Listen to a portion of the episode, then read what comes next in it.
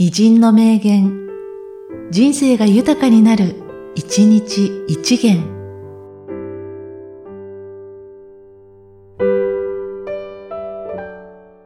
1月5日、安藤桃福。時計の針は時間を刻んでいるのではない。自分の命を刻んでいるのだ。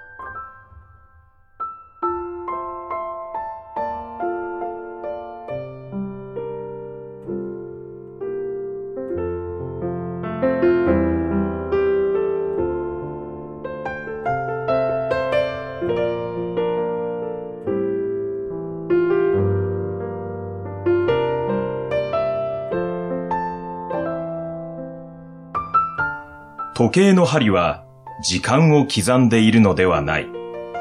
自分の命を刻んでいるのだ。